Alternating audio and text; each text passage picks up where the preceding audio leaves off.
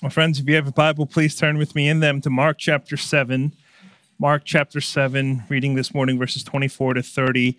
Uh, we're continuing our series in the Gospels where we're looking at the person and the work of Jesus.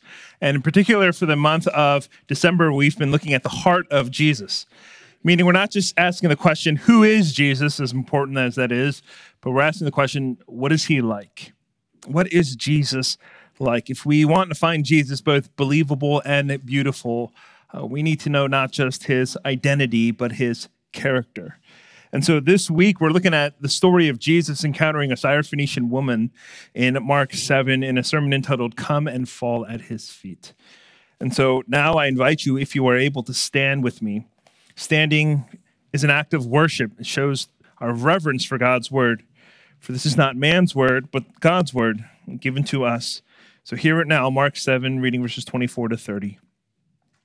And from there he arose and went away to the region of Tyre and Sidon. And he entered a house and did not want anyone to know, yet he could not be hidden. But immediately a woman whose little daughter had an unclean spirit heard of him, and came and fell at his feet. Now the woman was a Gentile, a Syrophoenician by birth. She begged him to cast the demon out of her daughter. And he said to her, Let the children be fed first for it is not right to take the children's bread and throw it to the dogs. But she answered him, Yes, Lord. Yet even the dogs under the table eat the children's crumbs.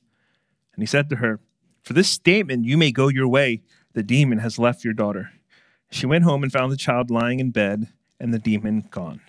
The grass withers and the flower falls, but the word of the Lord remains forever. Please be seated, and would you pray with me once more? Father, we acknowledge that this is your word, and because it's your word, um, despite all of our powers of analysis and understanding uh, and syntax, uh, we actually need your Holy Spirit most. We need Him to open the eyes of our hearts and open our ears and open our minds that we would receive uh, what it is you are saying, the truths you are speaking, the comfort you are giving, um, the ways in which you are lifting up our hearts and our eyes to behold your Son.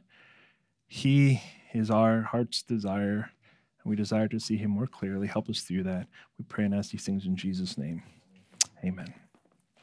Well, the story we read, uh, what is it primarily about? Um, and at first glance, it seems like this is a miracle. The story goes that a woman had a daughter who was possessed by a demon. And Jesus, seemingly without exerting himself in any kind of way, without breaking a sweat, he delivers her, doesn't he? And it's easy to read a story like this and be tempted to think the point of the story is to see a display of Jesus' power, a raw display of his authority over the demons. When you read the story, it becomes very clear Jesus actually didn't need to do much to cast the demon out. He didn't need to see her, he didn't need to be within range, he didn't even need to touch her, he didn't need to splash some holy water on her, touch her with a cross. Jesus, in fact, doesn't even need to say, Demon, be gone. He simply wills it. He simply desires it and it happens. Remember in verse 29, he simply says, The demon has left your daughter. And the result is verse 30 and she went home and found the child lying in bed and the demon gone.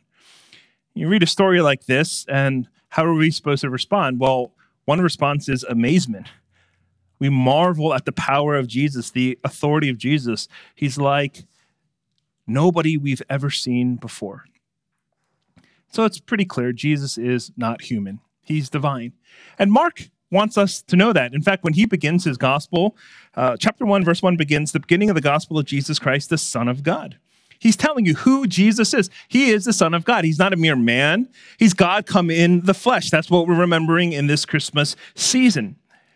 But like we said, it's not simply enough to ask the question, who is Jesus? But we're asking the question, what is he like? And this passage goes on to show us who Jesus is and what his heart is like. And when you read it, you don't just get a glimpse of the might of Jesus, you actually get insight into the mission of Jesus.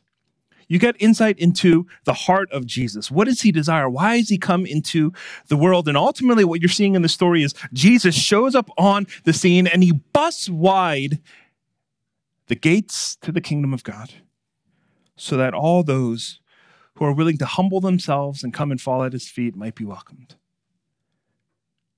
Jesus has come in order that you and I, outsiders, might be brought inside. And we might be received into his family. Jesus has a heart and a desire to welcome the unclean and the unwanted, the unimportant and the undeserving.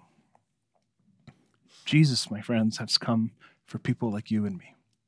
Here's our gospel truth this morning a one sentence summary. Jesus welcomes all who humbly come and fall at his feet. Very simple truth. Jesus welcomes all who humbly come and just fall at his feet. So, as we turn our attention to God's word, we begin in verse 24 where we read this. And from there he arose and went away to the region of Tyre and Sidon. And he entered a house and did not want anyone to know, yet he could not be hidden. I'll be honest with me for a second. When you read the Bible, particularly the Gospels, and you come across a place name, a city name, I mean, how many of you actually think about where that place is and its significance? Or, you know, for all it matters, it might as well be Lansdale. I mean, it doesn't really matter where the place is. And that's often the case because the place names are so unfamiliar to us. They're foreign, they're distant, um, most of them no longer exist. But you have to understand that although they mean nothing to us, when you were the original reader and you read it, it had an association. And so it's foreign to us, but it was familiar to them. And so, for example, if I'm telling you a story and I say, oh, somebody went to Lancaster or Lancaster, you think of the farmlands, you think of the Amish, you think of a place that's full of peace and quiet. But it's different if I say, oh, someone went to Wall Street, and then you think of the city, you think of wealth, you think of, you know, loud and noisy. What would an ancient person have thought of when you said Tyre and Sidon, that Jesus entered the region of Tyre and Sidon? Well, a Jewish person would have thought, oh, that's Gentile territory. That's an unclean place full of unclean people. In fact, if you were a faithful Jew and you knew the scriptures, you knew that Tyre and Sidon, historically in the Bible, they were two cities that represented idolatry and paganism, false worship.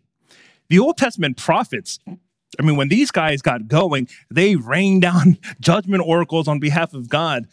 And chief among these cities are Tyre and Sidon. So Ezekiel 26, therefore, thus says the Lord God, Behold, I am against you, O Tyre, and I will bring up many nations against you as the sea brings up its waves.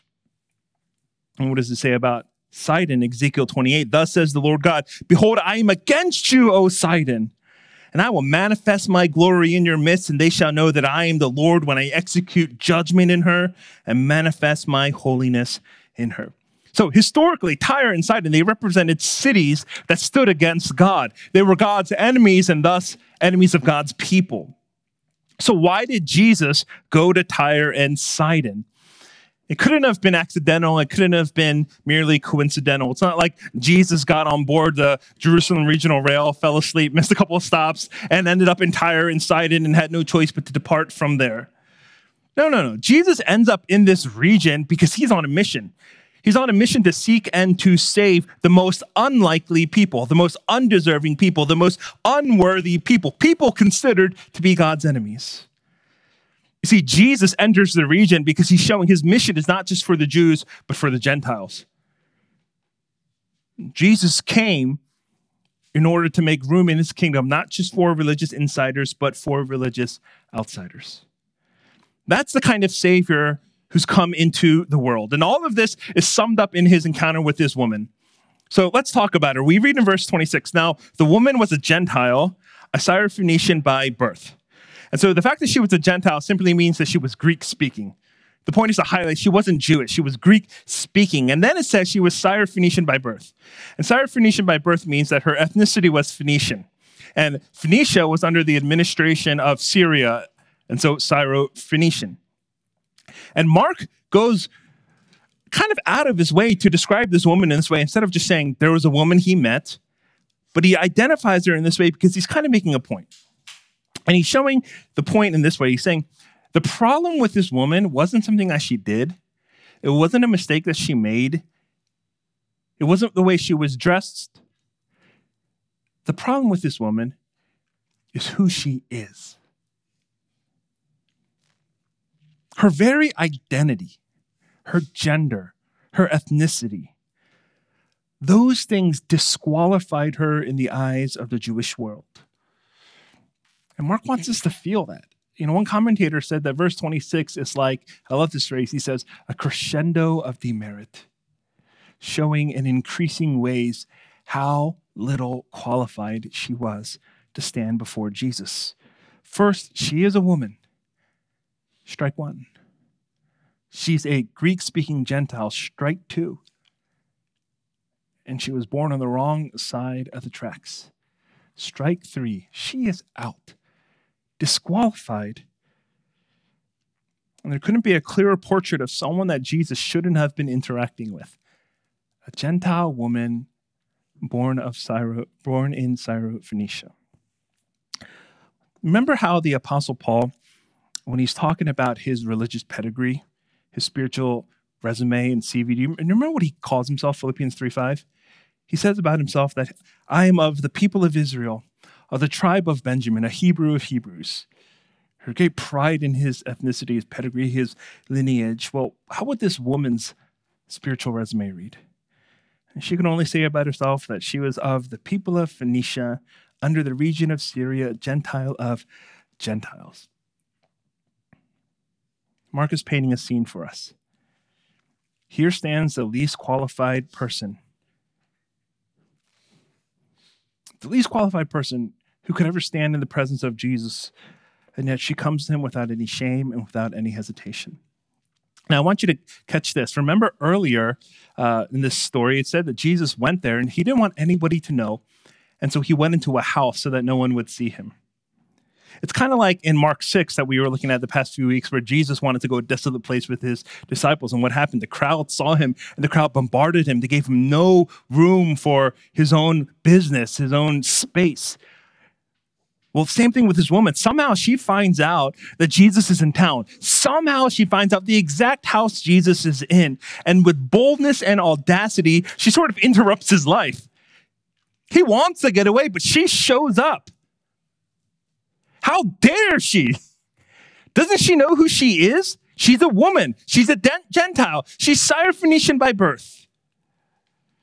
And yet, she barges in, interrupts Jesus with boldness and audacity. Now, let's stop here for a second and just consider some gospel implications. Here's what you need to be seeing so far. This woman can claim no credit in coming to Jesus. This woman can claim no kind of merit standing before Jesus. So, how in the world does she feel like she can, with boldness and audacity, come and interrupt Jesus' alone time? Why is she allowed to stand before him? What more? How in the world does she get Jesus to minister to her? And the answer is this because she comes to him with nothing but her need. All she comes to Jesus with is her need. Mark makes it clear the woman is disqualified in every way except for one. Her desperate need qualifies her. I think here the woman knows something of Jesus much better than any of us do. She knows that when you come to Jesus, you don't come boasting in what you can give him. That's not how you come to Jesus. The way you come to Jesus is you come begging him to give you something. That's what she does. Verse 26. And she begged him to cast the demon out of her daughter. Friends, you got to know how do you come to Jesus? He's not impressed when you come boasting the things you can offer him, but he desires those who come begging to receive. Your desperate need is all that you need to come to Jesus. And until you understand this truth, you will never really get the heart of Christ. You will never see and understand the heart of Christ. And if you never see the heart of Christ that says, Come to me, and all you need is your need, then you will never come with the kind of humility required to bring yourself low before it. See, what's the first ingredient in the Christian? It's humility. I heard a pastor liken it to this one. He, he said, The first ingredient you should find in the makeup of a Christian is humility. You know, in our day and age today, so many people are obsessed. We are obsessed with health, wellness. We want to know what goes in our food. And so when you find a box at the grocery store that looks appealing, it looks delicious, where do you look? What's the first thing you look at? Well, when you're a kid, you would look at the front cover. Is there a tiger on it? Is there a silly rabbit? You're looking at the front of the cover, but as an adult, you don't look at the front cover. What do you look at? You look at the side. You look at your nutrition labels. You look at the ingredients. Maybe you know this, but on that list of ingredients, you know, what's first? What's first is what's most present by weight, you know, the ingredient that's most present by weight in that snack, in that cereal, in that food. You know, I know a lot of you guys like to eat spam. And I, I, you know, spam is not a food. Like spam is not the ingredient. Spam has things in it. Some of you don't want to know. I'll tell you. I looked it up. The first ingredient of spam. And this is good news. The first ingredient of spam is pork. Pork. I mean, the second ingredient is mechanically separated chicken, uh, but but you focus on the pork. That okay, it's mainly made of pork. Oh, I can eat this. The Christian. What is the first and main ingredient in the Christian? It should be humility. Humility should mark us because humility is how we come to know Jesus, and humility is how we should come to Jesus. The opposite of humility is hubris. Hubris is coming to Jesus ready to boast because you have something to bring him. But humility is coming to Jesus ready to beg because you have nothing to bring him. This is how Jesus wants you to come to him humility. Not proud and boasting, but humble and begging. And it's clear in this woman because when she comes to Jesus, what does she do? We read in verse 25 immediately, a woman whose little daughter had an unclean spirit heard of him and came, and what does she do? She fell down at his feet. And the significance of falling at his feet can't be lost on us. The feet, of course, in Israel, where it was dusty and dirty, people wore open toed sandals, you wanted to stay away from feet, which is why it's a big deal that Jesus washes feet, why it's a big deal why the woman breaks the alabaster jar and washes the feet of Jesus with her hair. The fall at the feet of Jesus was a sign of incredible humility. It's recognizing, humility was recognizing what I am and what you are. And so I fall at the feet of Jesus because I recognize that. I recognize that I am nothing, but you are everything. I am weak, but you are strong. I'm unable, but you are able. I'm undeserving, but you're gracious. And when that reality strikes your heart, what you are, what you need, and what Jesus is and what he has, you can't help but fall at his feet. It's recorded all throughout the Gospel of Mark. Let me take you two chapters earlier in Mark chapter 5. Mark chapter 5 tells us a great story about a man named Jairus.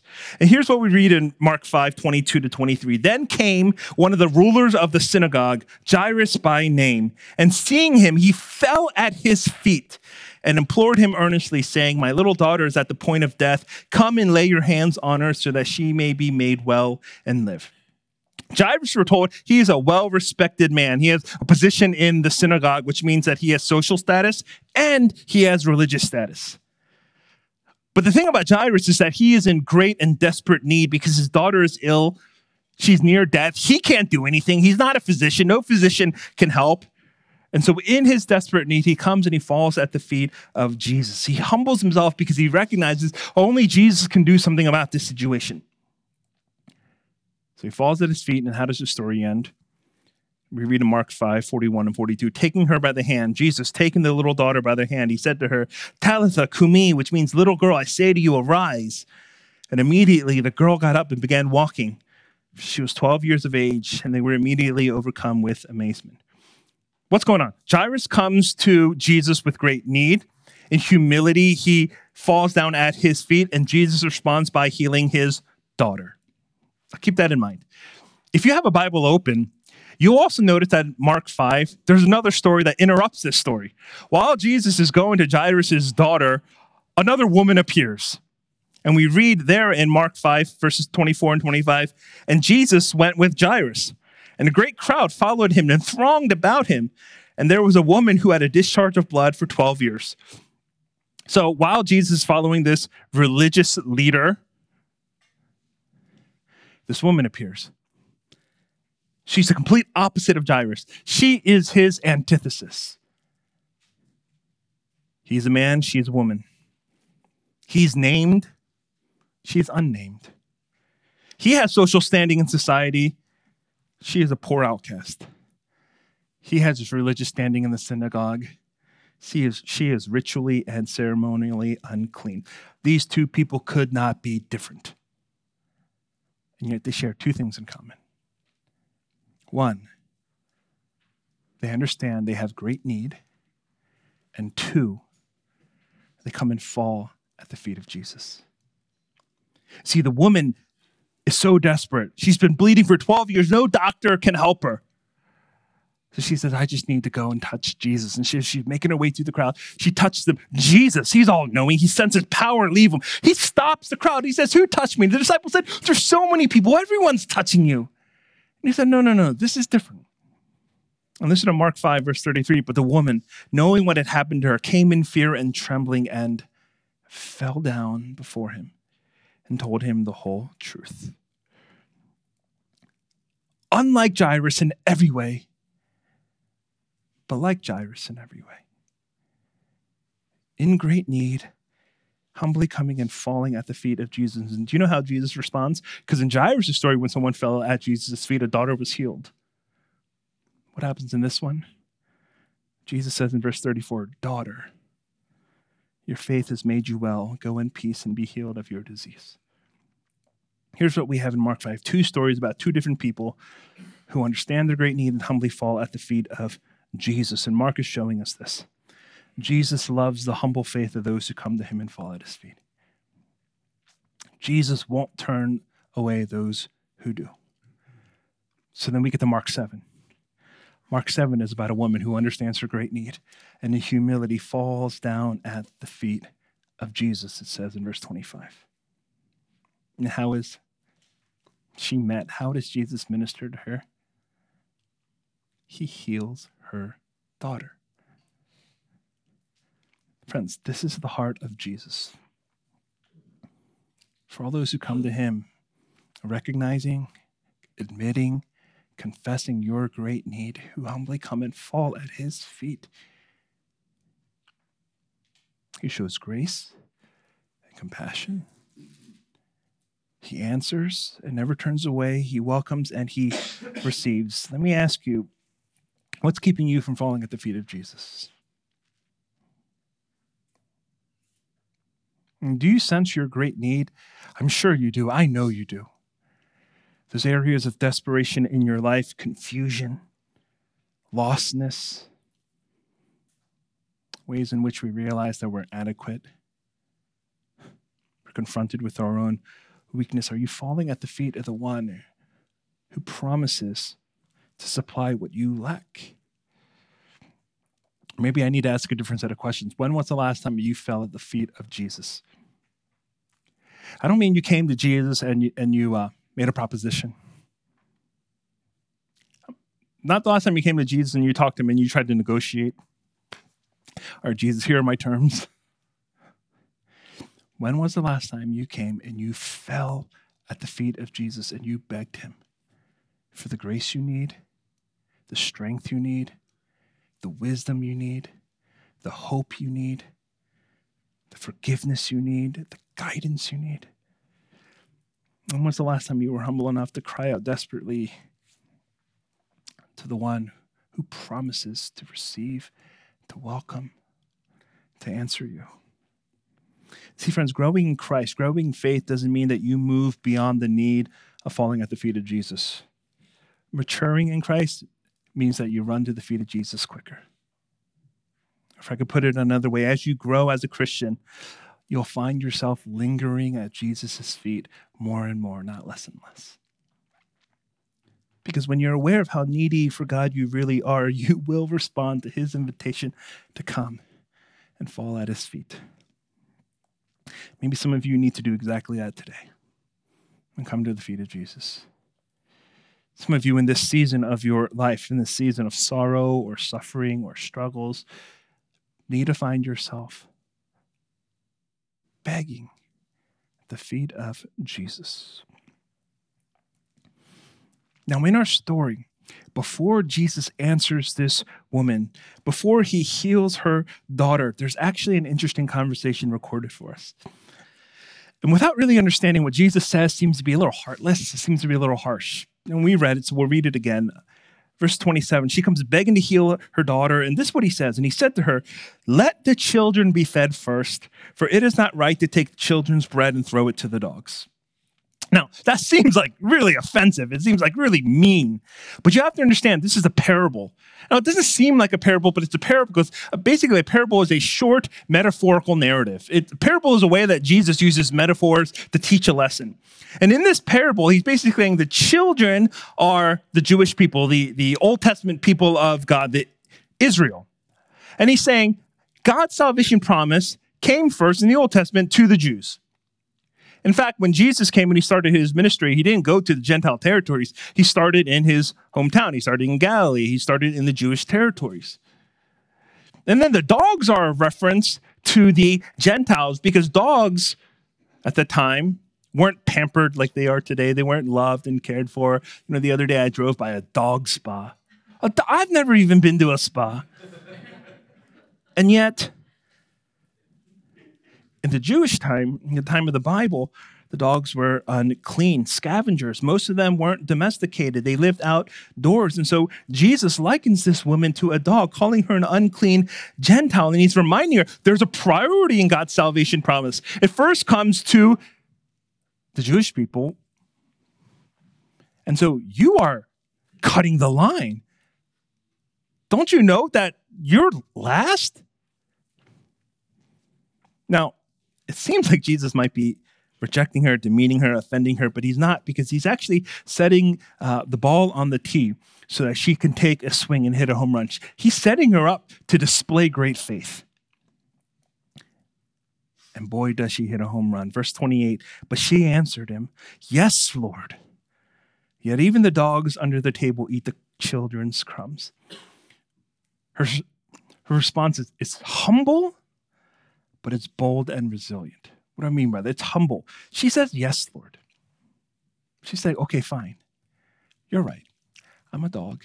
I'm unclean. I'm unworthy. I'm undeserving. I'm not a part of Israel. I take it. There's no argument here. You're right. This is humility. She's saying, Jesus, what you're calling me, okay, I accept that. But then she continues, that even the dogs under the table eat the children's crumbs. And what she's saying here is, okay, I know that I'm a dog, unworthy, undeserving, but I know in you there's great abundance. I know that you never show up to a party bringing just enough. I know there's always an abundance and a surplus at your table. I know you are good and generous and gracious. I know that you came first for the Jews, but I also know that you'll make room at the table for those who come humbly and in great need. You see, this woman, she latches on to who she knows Jesus to be, and she doesn't let go. Yeah, she's a dog, she's a pit bull. You know about pit bulls? They're tenacious, they're determined. Once they take a bite, they do not let go. This woman latches on to the goodness and kindness of Christ and she refuses to let go. She argues with them. How out of your mind do you have to be to argue with Jesus? And yet she does. And you know what's more impressive? She wins. She prevails. Her answer impresses Jesus. And so we read in verse 29, Jesus says, For this statement, you may go your way, the demon has left your daughter. He says, Fine. What you've said the faith you've displayed, the humble faith, yet resilient and bold faith. I like that. Go, your daughter is well. Here's what you need to understand. Anytime Jesus battled the disciples, he argued, debated the disciples, uh, not the disciples, the, the Pharisees, the religious leaders, the scribes, the teachers. They never went, once won against Jesus. It was a little embarrassing. I mean, they were like, oh, in a 100. I mean, every time they went up against Jesus, they lost. But the woman prevails. How in the world did that happen? Well, it's because of this. When the religious leaders argued with Jesus, they argued with Jesus always based upon themselves, based upon their obedience, based upon their merit, based upon their works, based upon their righteousness, based upon what they brought to the table. They always argued based upon something that they had. So their arguing was more like boasting. But when the woman argues with Jesus, she argues based upon his promises his merit, his righteousness, his abundance, his kindness, his generosity, his grace. And so, if Jesus is going to refute her, if Jesus is going to prove her wrong, he actually has to refute himself. He has to prove himself wrong and actually say, Well, actually, I'm not that kind. I'm not that generous. I'm not that considerate. I'm not that compassionate. But Jesus lets her prevail. Why? Because what she believes about him is absolutely right. She doesn't hold on to herself, she holds on tenaciously to Jesus. Why? Because Jesus welcomes all those who humbly come and fall at his feet. In the end, she's, she's not saying, I deserve your attention. I deserve your pity. I deserve your ministry. You owe me. Look at what I've done. Look at the good things I've done. Look at how hard I've been trying.